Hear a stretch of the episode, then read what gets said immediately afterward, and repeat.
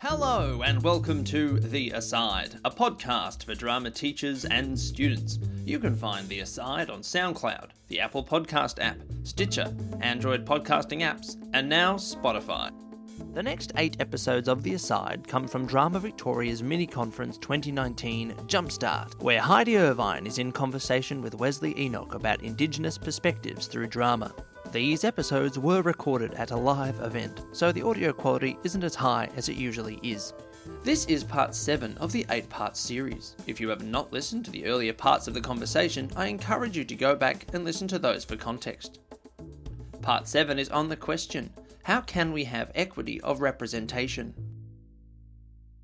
Um, we've kind of, yeah, we've, we've ducked around and there's different places and I've kind of been noting down what we've, like, which questions we've, we've answered and which ones, well, yeah, answers are loose, loose phrasing. But no, I think we have, and I think um, well, you have uh, talked about that idea of um, kind of representation and, and looking at kind of the impact of colonization and that idea of white, you know, white voices telling black stories.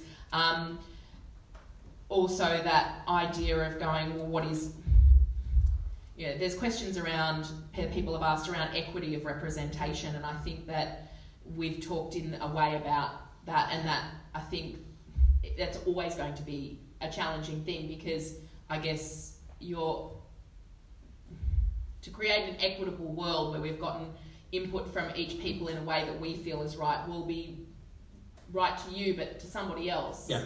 yeah, it's kind of it's it's I don't want to say it's unachievable, but I think it's kind of almost I don't know. But isn't the idea set yourself a goal and test the goal? Yeah, You know, if you say, um, I remember the VCA was doing this, was saying uh, we need to have at least five percent of all the the the texts being studied, the guest lecturers, all that stuff being from an Aboriginal and Torres Strait Islander background. At least five percent. You go, great, Yeah. go. Um, I looked at. Um, I was a, a trustee of the Sydney Opera House for seven years, and. Uh, hang on. So but um, we were talking about uh, the Reconciliation Action Plan, the RAP, and they're, they're, they're contentious issues. They're, they're contest, contested this idea of what it means. Why isn't it an Indigenous employment policy? It's basically an umbrella to bring all that kind of stuff together. And they, they said we need to make sure that we can achieve these goals and da da da. And they said, I said, okay, well, the Aboriginal population of Australia is about 4%.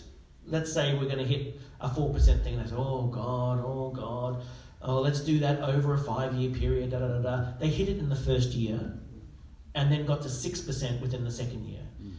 Why? Because as soon as you set the goal and you start to measure it, you start to realize it might be easier than you think. But it's the idea of setting the goal. Um, and and I always think of demographics as a really good starting point. So, you, in terms of representation, because you've got competing interests, you know, your school might actually have no Indigenous uh, kids in it. Yeah, that, that, or you know, that's possible. Um, uh, or, or that you know of, or that I want that wish to identify, which is the other thing.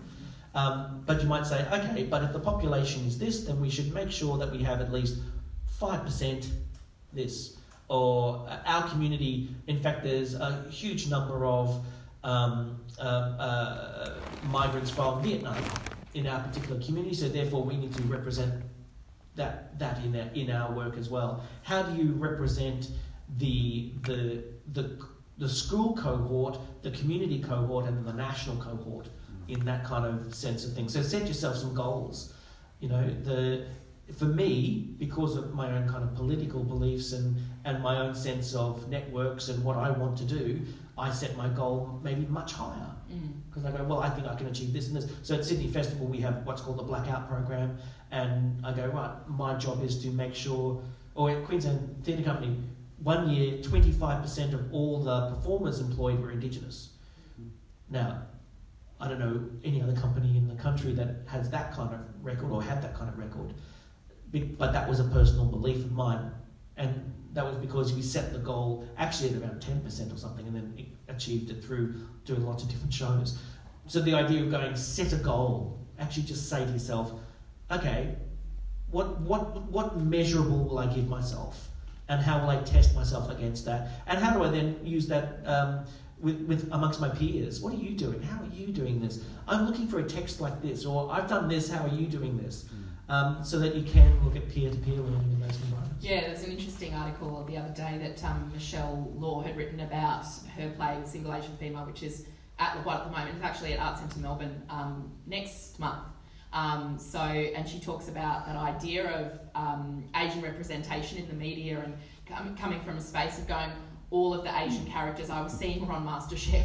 like she's like that was the that was what she was seeing, and it was kind of perpetuating you know particular stereotypes, but also that idea for her of going, how it, how is this the case when it, you know that that idea of perspective and that idea of equity and those sorts of storytelling mechanisms and things like that, and then setting the goal of going, well, I'm going to put a story out there, and it's actually going to be a story that's not dissimilar to your own it just might be that there's uh, there's different faces telling that story. Well, this interesting thing too. The, the um, when you have a limited um, number of projects or limited number of texts being studied or whatever, they suddenly take on the power of representation. Mm. You start to go, oh my god, I'm only reading one Aboriginal play, and therefore that play has to represent the plethora of Indigenous perspectives. Whereas if you start to go, oh, here are 10 Indigenous texts, you start to realise you can have um, built into it different opinions. Uh, sidebar. it was interesting, 1967, with the referendum you know, that changed the constitution that recognised Aboriginal folk, etc. Um, there was very much a collective structure to make that happen. It needed a national profile uh, and a centralised kind of uh, structure that idea basically then was in place for 40 years. This notion of a pan Indigenous experience, a centralised organisation, which let's say ATSIC was then a, um, a response to that. This idea that we can all come together and all decide things, even though we are, by definition, in the true meaning of anarchic, an anarchic structure of self governing kind of family groups mostly throughout the, the nation. Um, and this myth which is that we are all the same, we are all together, we are all in agreement, has started to be used against us a lot. So, you know, when you have one Indigenous leader say something, Noel Pearson says something, and then you have one person disagreeing, suddenly that invalidates both positions. Mm-hmm. Where that's not the case in non Indigenous worlds, you know, you get.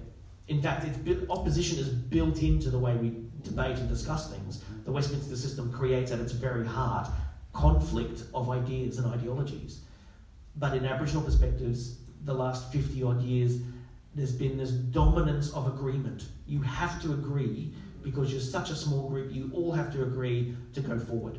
And for, for me, there's a sense of, uh, in playmaking, in, in kind of those structures, that's a similar thing. You say, oh, actually, it, you have to have some form of uniformity or definitional uniformity to create an Indigenous work. The plethora of one woman shows that came through in the 90s was totally out there, you know, all telling pretty universal stories. Oh, Seven Stages maybe being a slightly outside of that. Um, but you know, also the the template that came out of the Jack Davis years, let's say the 80s into the 90s, that kind of that template that was then replicated through a number of different writers like Eva Johnson, say, or um, or even if you go back to some of the Kevin Gilbert work, you know, these kind of sense of storytelling family dramas that play out the conflict of living in a contemporary world. That was, it, or up, up the road, at the, the Johnny Harding piece. That this whole idea of um, the, this replication of structures, it starts to kind of say, identify a kind of cultural need to all gravitate and be similar and what we're seeing in with some of Nakkiah Lui's work at the moment, uh, Kamarra Bell-Wykes also, but also some of the work that is doing where it's just smashing that apart and uh, allowing different voices. So here's here's um, Jacob Boehme's piece, Blood on the Dance Floor, talking about an Indigenous gay man who has, you know, his blood being both HIV kind of living there as well as his Aboriginal heritage and his connection to his father, you know, very complex, big ideas. But it kind of separates and pulls apart this identity in the writing a bit more. So we're seeing more and more diversity in these last let's call it 10, 15 years of Indigenous writing in playmaking because we're also seeing a structural change in society that Aboriginal, Aboriginal Aboriginality and our political struggles are no longer about a kind of unified single voice. And I, I, find that fascinating to, to look at. So, going back to the beginning of this, if you only study one text, you are, you are labouring that text, or you're giving that text the idea that it has to represent everything. Whereas if you have, as I said, half a dozen or more texts, you can then start to set the parameters for what the debate and discussion is doing. Well, that's it for this episode of The Aside, but please do keep listening for the rest of the interview with Wesley Enoch on Indigenous perspectives through drama. You can find The Aside on SoundCloud, the Apple Podcasting app, Stitcher, Android podcasting apps, and now Spotify. If you would like to ask us a question or you have a suggestion for a future episode, please do not hesitate to contact us at asidepodcast at outlook.com. We answer a number of emails each week and are more than happy to help. Thank you to Drama Victoria for supporting this podcast. Thank you to Aaron Searle for providing the music. Thank you to Eltham College for letting us record here. And of course, thank you for listening.